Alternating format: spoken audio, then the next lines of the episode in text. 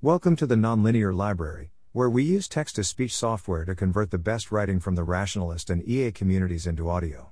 This is The Metaphor You Want Is Color Blindness, Not Blind Spot, published by Duncan Sabien on February 14, 2022 on Less Wrong.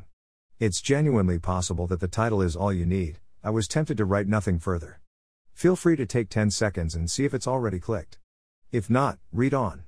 When something is in your literal blind spot, it's invisible to you, but your brain stitches together everything else around it to make you think that you're seeing a complete picture. Reality. Blind spot. Perception. We often use blind spot as a metaphor to gesture toward things we are unaware of, while also being at least somewhat unaware of our unawareness. We know that something fishy is going on, but we can't quite get our eyes on it. For example, I think I might have a blind spot when it comes to status dynamics. The thing about status dynamics, though, is that they aren't in one spot. There isn't a whole world that is being fully and accurately perceived, except for one blank space that's being glossed over. Instead, what's usually going on, at least in my experience, is that the person can see everything, but there's some crucial component of the picture that they are unable to process or comprehend. What this looks like, in practice, is an inability to distinguish two things which are very, very different, a la red-green color blindness. "Look," says Alexis. "Look at the beautiful contrast." Blake hesitates. "You mean between the trees and the sky?" Being, metaphorically, colorblind to something can be deeply frustrating. You keep pushing the X button, and very different things keep happening. For example, you are learning to play a Formula 1 racing simulator, and it feels like you did exactly the same thing on exactly the same curve both times, but one time you spun out and crashed and the other time you smoothly navigated right through. For example, you are repeating back to the native French speaker exactly the sound she said to you, and sometimes getting nods and smiles and other times getting sympathetic winces. For example, you asked your romantic partner what you should have said, instead, to avoid this huge disagreement, and the words they wished you'd said are literally equivalent in meaning. That's the exact same sentiment. What the hell is going on here?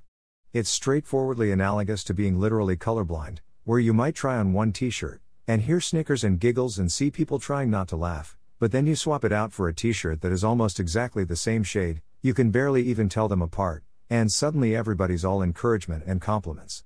They're the exact same shirt. They're practically indistinguishable. Yes, to you.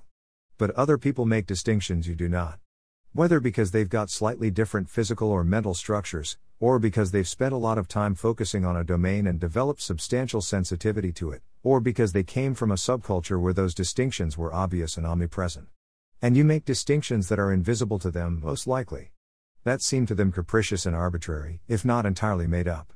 Trigger: notice that someone is being weirdly intense about a meaningless distinction. Action: ask if they were perceiving some facet of reality that I am insensitive to, rather than just making mountains out of molehills. What might it be? Trigger: notice that someone, including you, just used the term blind spot. Action: ask what the thing allegedly in the blind spot is, and whether it is local or distributed omnipresent. Trigger: notice that someone is continually ignoring your gestures toward an extremely important thing, or that they keep failing to successfully extrapolate even though you've laid out a bunch of individual examples and the trend should be obvious by now. Action: imagine that they are colorblind to this property, and consider what other proxies or algorithms you might hand them, that are not dependent on directly perceiving the extremely important thing. For calibration, mostly replacing my mental category of blind spot with colorblind has been one of the 10 most useful shifts of my last 3 years, by virtue of a, giving me a much better starting point for navigating inferential gaps, and b, somehow causing me to be more empathetic, I suppose, because if the problem is a blind spot, then if they just shift their focus a little, they should see the thing, damn it, whereas if I model them as simply lacking the ability to perceive, even if only because they haven't practiced enough in this domain yet, it suddenly seems much less their fault if merely shifting their focus doesn't fix it. YMMV, but at the risk of being too clever by half, there really is a useful distinction here. Thanks for listening. To help us out with the Nonlinear Library or to learn more, please visit nonlinear.org.